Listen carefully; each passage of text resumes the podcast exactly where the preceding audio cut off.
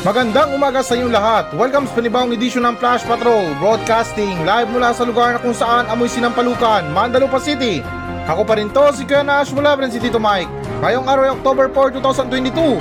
At ngayon, para sa mga balita. Mga aktivista kwestiyon ang paglihim ni Pangulong Marcos sa pagpunta sa Singapore. Senator Robin Padilla, sinabi na ang mandatory drug testing para sa mga celebrities ay labag sa karapatang pantao. DSWD, katuwang ng PAW para sa pag-ain ng mga reklamo laban sa irresponsabling ama. Higit 300 inmates, nagtapos ng junior high school. Buawi na minsala sa Bagadian City.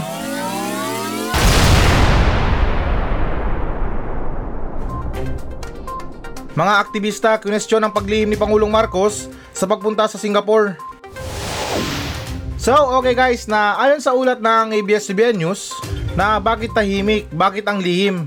Ito ang mga tanong noong lunes ni Bayan Secretary General Renato Reyes Jr. tungkol sa weekend trip ni Pangulong Marcos sa Singapore para sa F1 Grand Prix.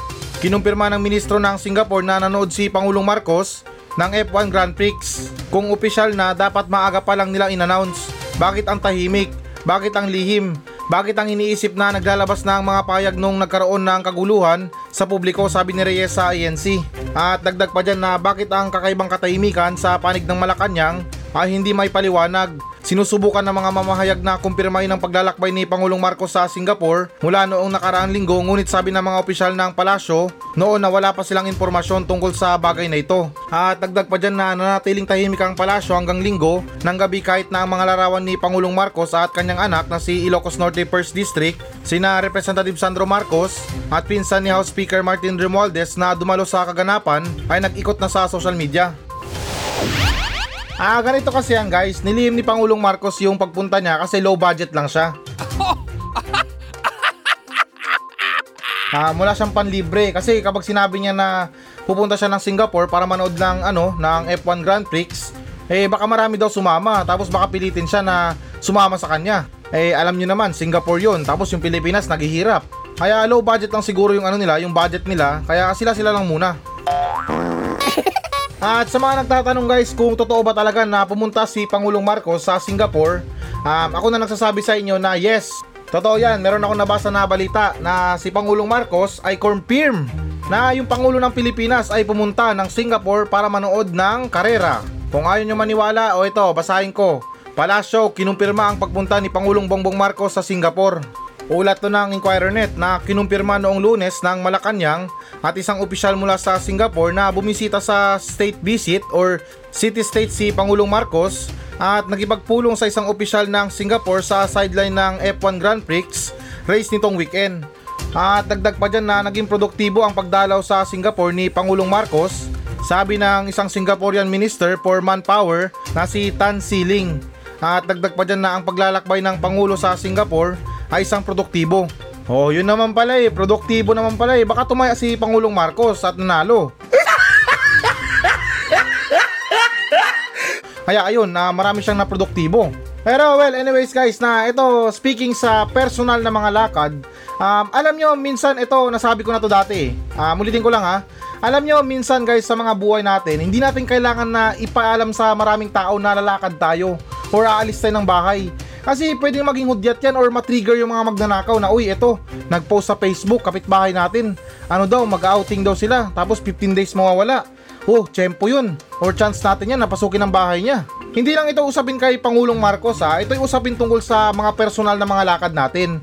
Alam ko guys na meron pang mas malalim na dahilan tungkol kay Pangulong Marcos pero itong tinutukoy ko or itong sinasabi ko sa balita, um, itong mga personal na lakad natin, na minsan hindi natin kailangan na ipalandakan or ipaalam sa buong barangay na lalakad tayo. Hindi natin kailangan yan guys kasi nakakatakot yan. Baka isang araw guys, pabalik natin, wala na yung bahay natin. Pinackage na ng mga magnanakaw, pati bahay, kinuha na. Totoo yan guys, pati minsan hindi natin alam sa mga tao na nagbabanta or nagtatangka sa mga buhay natin, eh baka magkaroon pa sila ng chance na mag-abang sa labas ng bahay nyo kasi alam nila sa ganitong oras, sa ganitong araw lalabas ka ng bahay nyo. Kaya yun lang guys ang payo ko doon na minsan guys sa mga lakad natin, hindi natin kailangan ipaalam sa maraming tao na lalakad tayo. minsan maging low-key rin tayo. Hindi natin kailangan ipagyabang na, oh, pupunta ako sa ganito, manonood ako ng ganito. Oh, pupunta kami sa ganito, manonood kami ng sine. Oh, pupunta kami sa ganito, mag-adventure kami. Una din sa lahat, ano bang pakialam ng ibang tao dyan? Eh, malay ba nila na inutang mo lang yung pera na panggala mo? O, di ba, marami pang masasabi yung mga tao sa'yo. Hindi tulad ng pagpalihim ng mga lakad natin or yung mga racket natin, mga pupuntahan natin, eh low-key lang. Magugulat na lang ibang tao na, uy pre, nandito ka. Eh baka malay mo rin, makachempo ka rin ng mga tao na may utang sa'yo. Makasalubong mo sa lugar nila. Na, uy pre, long time no see. Yung utang mo, tagal na.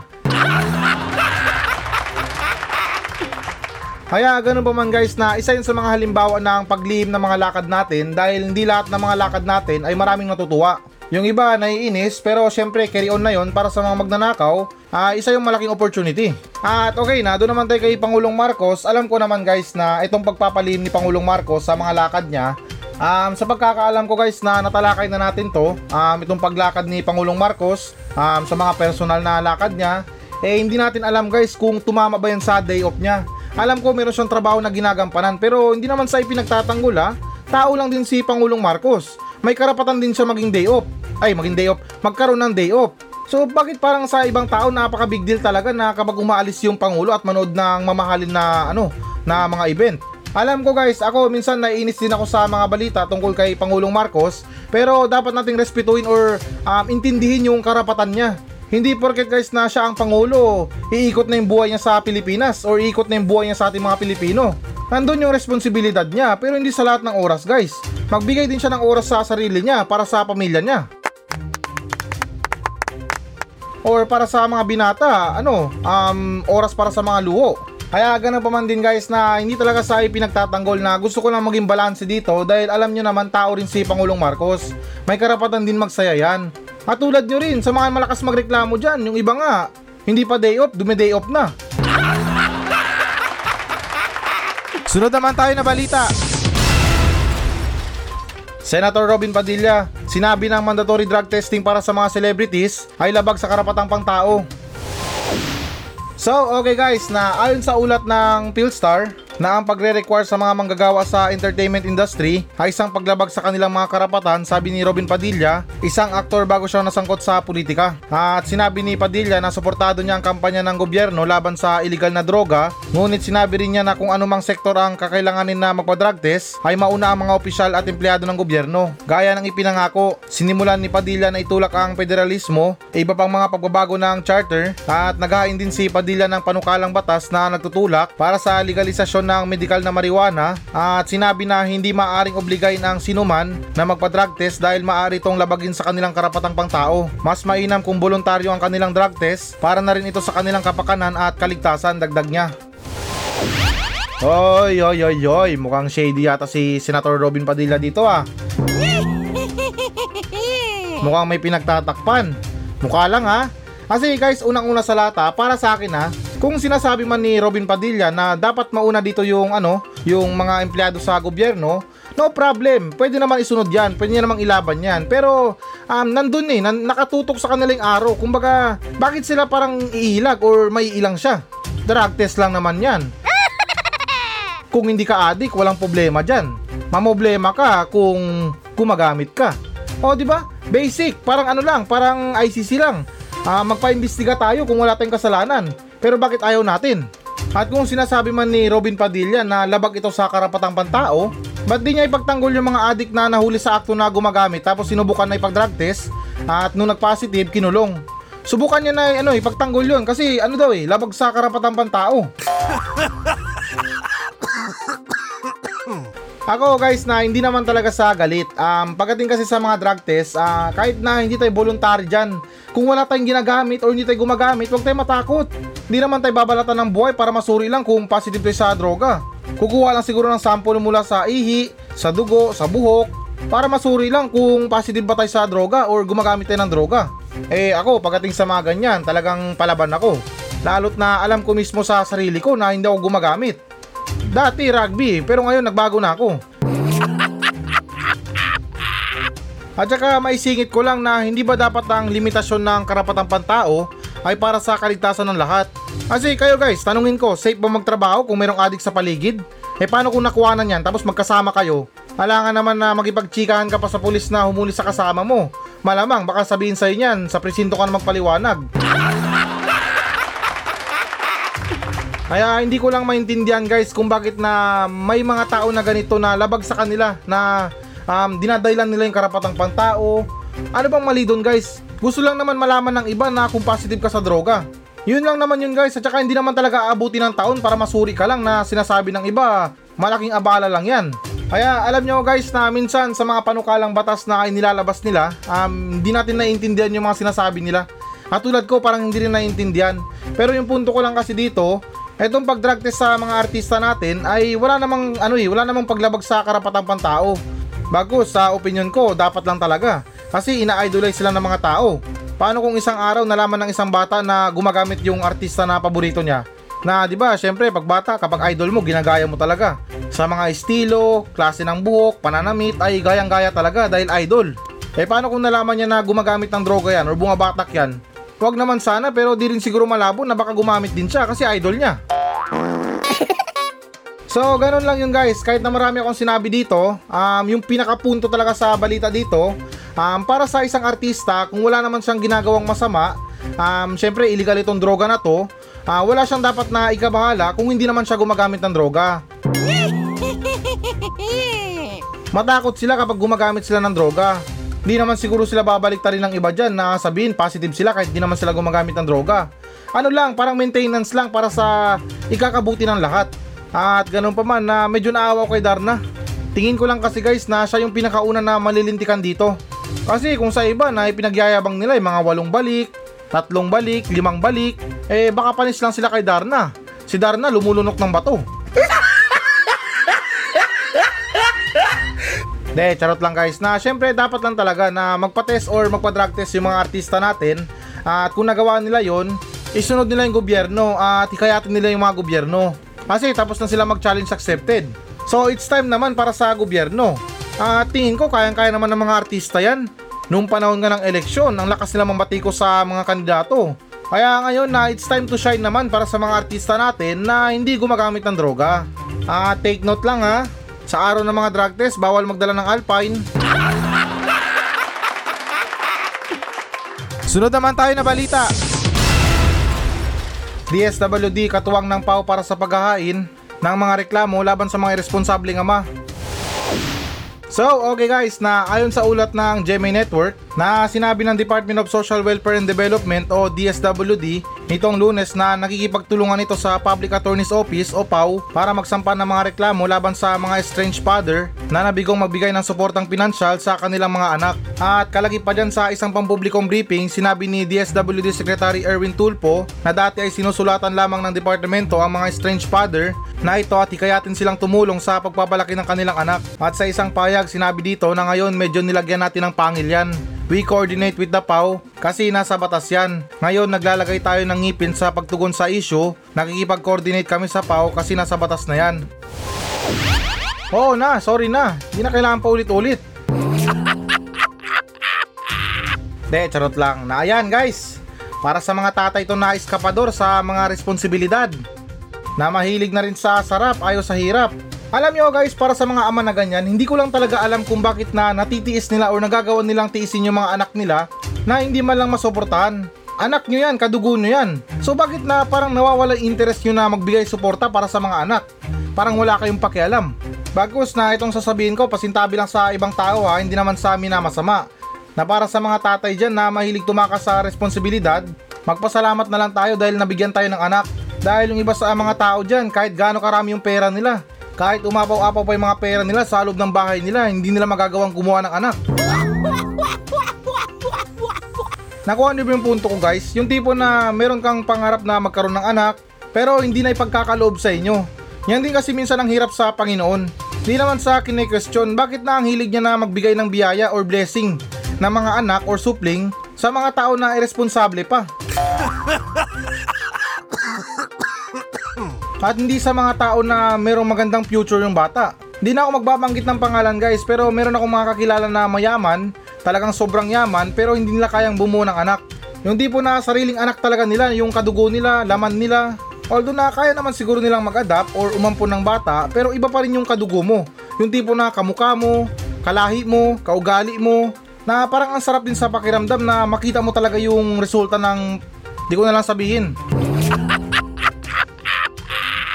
Kaya para sa mga ama dyan na irresponsable, magsisiring kayo bandang huli. Dahil itong mga anak na iniwan nyo, um, para sa akin na ito yung susi sa ano nyo, pagiging ugod-ugod nyo. Pag matanda na kayo, wala nang tutulong sa inyo. Di tulad na meron kang pinalaking anak, na bandang huli pwede mong sumbatan. Hindi, joke lang. Na syempre na obligado rin yung anak na alagaan din yung magulang nila. Kasi nung una, inalagaan sila eh. Um, pinagatas sila, inalagaan sila, dinamitan sila, ah, mamahalin pa yung gatas, maging sa pagpalit ng diaper, pagpalit ng damit, inalalay talaga ng nanay at magulang yan. Tapos bandang uli para sa mga anak na walang utang na loob, na ang kapal pa ng muka na palayasin pa yung mga magulang nila. Yung iba, pinapasa-pasa pa yung mga magulang nila na dyan muna sa'yo si nanay, dyan muna sa'yo si tatay. Samantalang nung mga baby pa tayo, halos ayaw tayo pahiram sa mga kapitbahay or sa mga kakilala natin dahil inaalagaan tayo. Limitado yung mga paghalik, bawat halik pinupunasan agad, inaalkoholan agad. Kaya para sa mga magulang dyan na ang hilig mang iwan ng mga anak nyo, balang araw guys na maiintindihan nyo rin yan. Kahit na hindi ko naiintindihan, pero maiintindihan nyo kasi kapag tumanda na kayo, wala nang ibang tutulong sa inyo kundi yung mga anak nyo. Sunod naman tayo na balita. Higit 300 inmates nagtapos ng junior high school. So, okay guys, na ayon sa ulat ng ABS-CBN News, na higit 300 person deprived of liberty o PDL na nagtapos ng high school ngayong lunes sa graduation ceremony na idinao sa medium security compound ng New Bilibid Prison sa Muntinlupa. At dagdag pa dyan na nasa 340 PDL ang nagtapos sa ilalim ng Alternative Learning System, isang programang pang-edukasyon na nagbibigay ng tsansa sa mga nakakulong na makapagtapos ng elementarya at junior high school. At ayon kay Superintendent Maria P. Marquez, Technical Chief ng Bureau of Correction, walang pilitan ng pagsali sa ALS pero mainsentibo ang mga lalahok dito at maaaring umiksi ang kanilang sintensya. Through GCTA o Good Conduct Time Allowance, they are entitled to additional 15 days per month ang mawawala sa kanilang sintensya so umikli na ang kanilang prison term. Isa sa mga nagtapos ng junior high school ang 69 years old na lalaking nakulong sa kasong homicide. At sa isang pahayag na gusto ko po talagang mag-aral, sa kahirapan namatay agad ang aking magulang kaya di ako nakapag-aral. So guys, ito na ba yung hudyat na palitan na natin yung mga sinasabi natin sa mga kriminal na mabulok ka sa kulungan? Ngayon, palitan na natin ng ano, ah, teka lang ha, ah, maganda dito yung ano, mag-aral ka sana sa kulungan or hindi naman kaya um, ah, magtapos ka ng pag-aaral sa kulungan. Guys naman, what the hell? Ano ba namang klaseng pinaggagawa dito? Ang dami mga gustong mag-aral na nakalaya ngayon, inuuna pang mga nakakulong. Guys, hindi naman talaga sa kontra. ha. Alam ko na lahat ng tao ay may karapatan na mag-aral, ah, may karapatan na magbago, pero ibahin naman natin sa mga taong nakakulong. Sila ay merong ginawang kasalanan. Pasensya na ha. Meron silang mga nagawang kasalanan na dapat nilang pagdusahan in a certain times or days or years, di ba? Tulad ng sinabi ko guys, maraming mga bata ang hindi nakapag-aral ngayon sa panahon ngayon. Nang dahil na yan sa favorite subject ng gobyerno, ang kahirapan. Di ko lang alam guys kung mayroong mga programa na ganyan na sa labas. Pero sana man lang kung ikaklaro natin ang mga ganito, dapat klaro talaga. Yung tipo na meron tayong pinapaaral sa labas or mayroong mga libreng pang-edukasyon sa labas or para sa mga tao na nakalaya. Hindi yung marinig natin sa balita na ilan sa mga sospek, ilan sa mga kriminal, um, nakapagtapos pa ng pag-aaral. Partida niyan, full tuition pa. Yung iba sa atin na nagkakandara pa, namumblema sa mga dorm nila, sa mga pagkain nila sa araw-araw, mga pamasahe nila, parang medyo masarap yata na makulong habang nag-aaral. Isakto lang natin yung sintensya sa atin ng apat na taon. Para kung papasok tayo, first year tayo, at lalabas tayo, graduation day na. Partida niyan, fully support pa. Tinalo pa yung mga ano, yung mga scholar. May tulugan na, may pagkain na, may bantay na, at semento pa yung bahay. Umulan, bumagyo, magkagulo sa labas, walang problema. Basta safe sila sa loob. Ulitin ko guys, hindi naman talaga sa amin na masama. Ako naawa din ako sa mga tao na nakakulong pero may mga dahilan naman kung bakit sila nakulong eh. Kasi meron silang kasalanan. So yun yung ano nila, consequence nila sa mga kasalanan na nagawa nila. Kailangan nilang pagdusahan at pagkatapos nilang magdusa, um, depende na yun sa kanila kung babaguhin pa ba nila yung buhay nila. Basta yung mahalaga lang kasi dito guys na pagdating sa mga pagtulong sa mga Pilipino, eh marami naman siguro mga tao na laya dyan na gustong mag-aral. Wala lang pampaaral. Ganyan na ba talaga guys? Kailangan pa natin gumawa ng masama? Para sa mga napipilitan, kailangan munang manaksak ng tao dyan para makapag-aral lang. Kasi may libreng programa yung gobyerno sa loob ng kulungan. Medyo nakakatakot lang ang balita na to guys para sa akin. Hindi talaga sa amin na masama pasintabi sa mga words ko. Pero alam nyo, balang araw hindi na ako siguro magtaka kung bakit na marami ng tao na gustong magpakulong. Or what I mean na marami ng student na gustong magpakulong. Sunod naman tayo na balita. Buhawi na minsala sa Bagadian City. So, okay guys, na ayon sa ulat ng GMA Network, na pitong bangkang pangingisda at ilang bahay ang nawasak nang tamaan ng buhawi ang tatlong baybayin sa Pagadian City, Zamboanga del Sur, linggo ng gabi nang naguudyok sa daang-daang residente na lumikas sa mas mataas na lugar. At dagdag pa rito na sinabi ni Pagadian City Mayor Samuel Co na ang mga residente ng Barangay White Beach, San Pedro at Santa lumikas si Lucia sa kanilang mga tahanan sa takot na magkaroon ng tsunami pagkatapos na tumaas ang level ng tubig kasunod ng malakas na hangin. At dagdag pa rito na bukod sa mga nasirang bangka at bahay ng mga mangingisda, ang malakas na hangin ay nagpabagsak ng ilang poste at nagdulot ng pagputol ng kuryente sa iba't ibang lugar. Ah, okay guys. So, itong mga ganitong buhawi na to, may mga warning measure ba to? Kasi ako, tiga Sambuanga ko guys ha, updated ako sa mga kaibigan ko na nagpo-post na ano, ano nangyayari doon. Kaya parang nakakagulat naman na merong buhawi na sumalanta sa kanila. FYI lang guys ha, ang Sambuanga del Norte, magkaiba yan. Sambuanga City, Sambuanga del Norte. Yung sa amin, del Sur. Tinawag lang city kasi yun na nga, city. Sino bang ano yun? Hindi ko alam. Tanungin natin kung sino ba nagsabi na city yun. De, char lang guys, na alam ko yun, updated ako sa mga nangyari. Kung gaano ba kalakas yung buhawi. Pero yung tinatanong ko lang kanina pa dito is na wala bang mga warning sign dyan na oy lumikas na kayo. Ah, meron nagbabadya na buhawi na malakas. Kasi parang biglaan yung balita eh. Na ano ba, sumalanta agad yung buhawi. Alam nyo guys na itong mga buhawi na to parang ano lang to eh. Parang mga manloloko lang sa buhay natin. Na alam niyo na yung mga ex natin.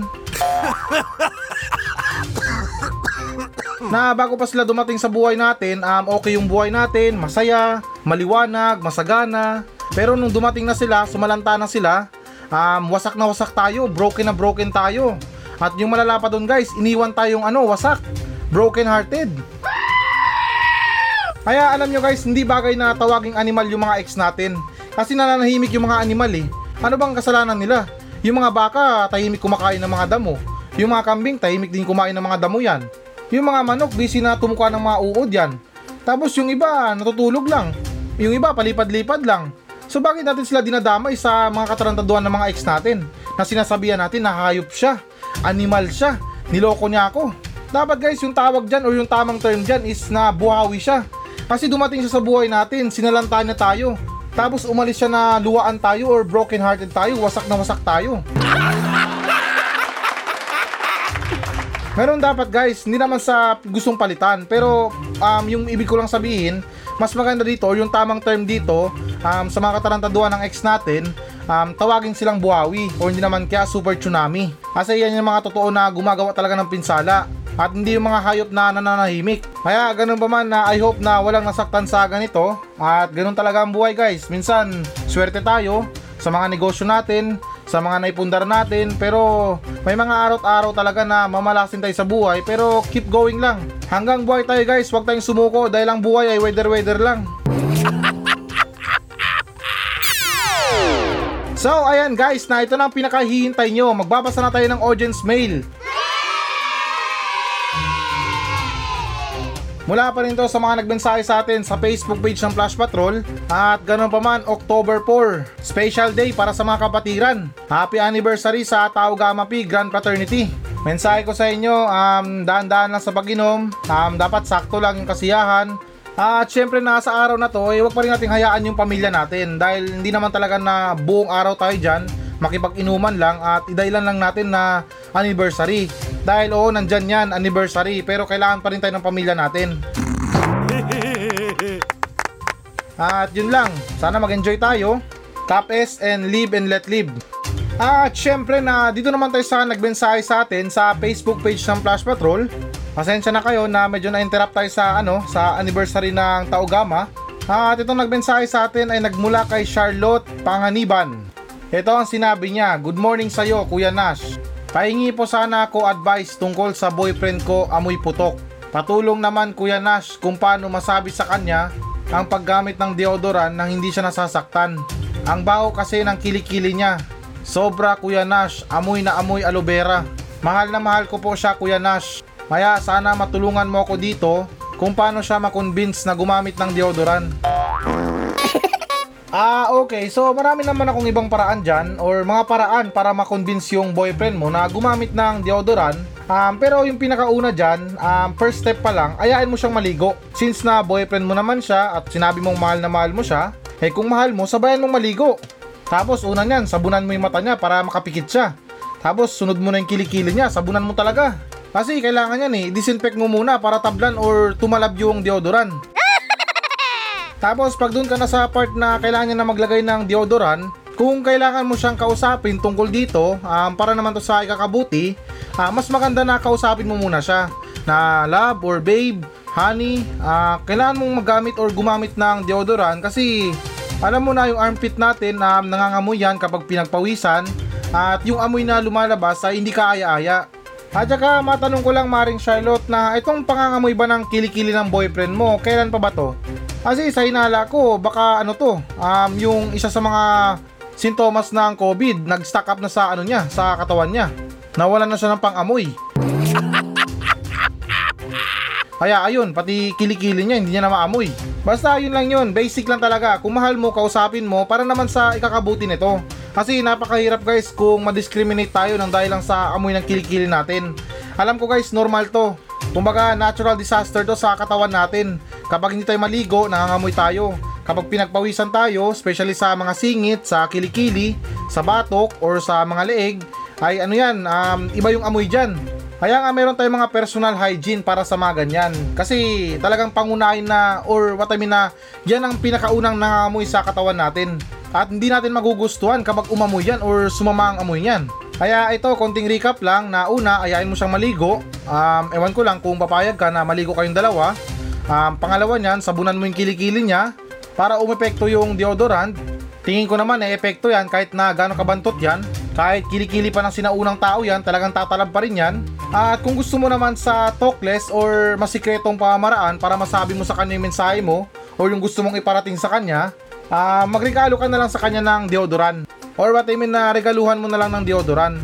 I think na maintindihan niya naman yan kung para saan yun. Pero I think na mas mainam pa rin na kausapin mo siya tungkol sa problema niya nang sa ganun na hindi na to maulit at alam niya na yung mga gagawin niya. At oo, shoutout na rin para sa mga tao na syempre na walang pakialam sa mga amoy nila. Um, alam ko na meron kayong karapatan na anong gawin nyo sa katawan nyo pero sana man lang or hinihiling ko lang na wag na kayong mangdamay. Hindi naman sa amin na masama eh okay lang sana kung yung mga amoy nyo kayo din ang lumalanghap or kayo lang nakakalanghap. Paano yan kung natrap kayo sa loob ng train, sa loob ng elevator? Ito mga amoy ng katawan natin guys, natural to tulad ng sinabi ko. Pero mabagsik to kapag napabayaan. Sa sobrang bagsik nito, para tong nuclear plant na nag-leak.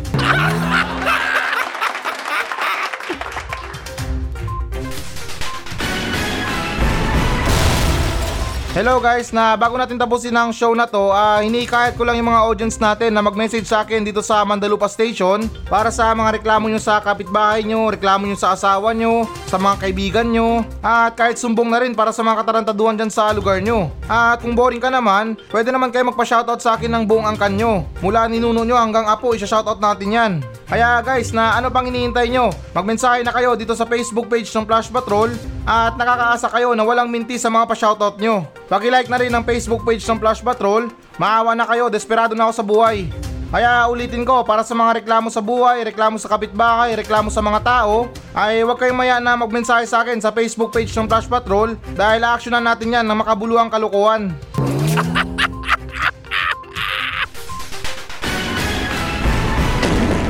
So yan muna mga balita ng Flash Patrol sa araw na to. Maraming salamat sa pakikinig. Ako pa rin to, si Kuya Nash. At maraming salamat ulit. Wala pa rin si Tito Mike. Masayang masaya ako. At goodbye!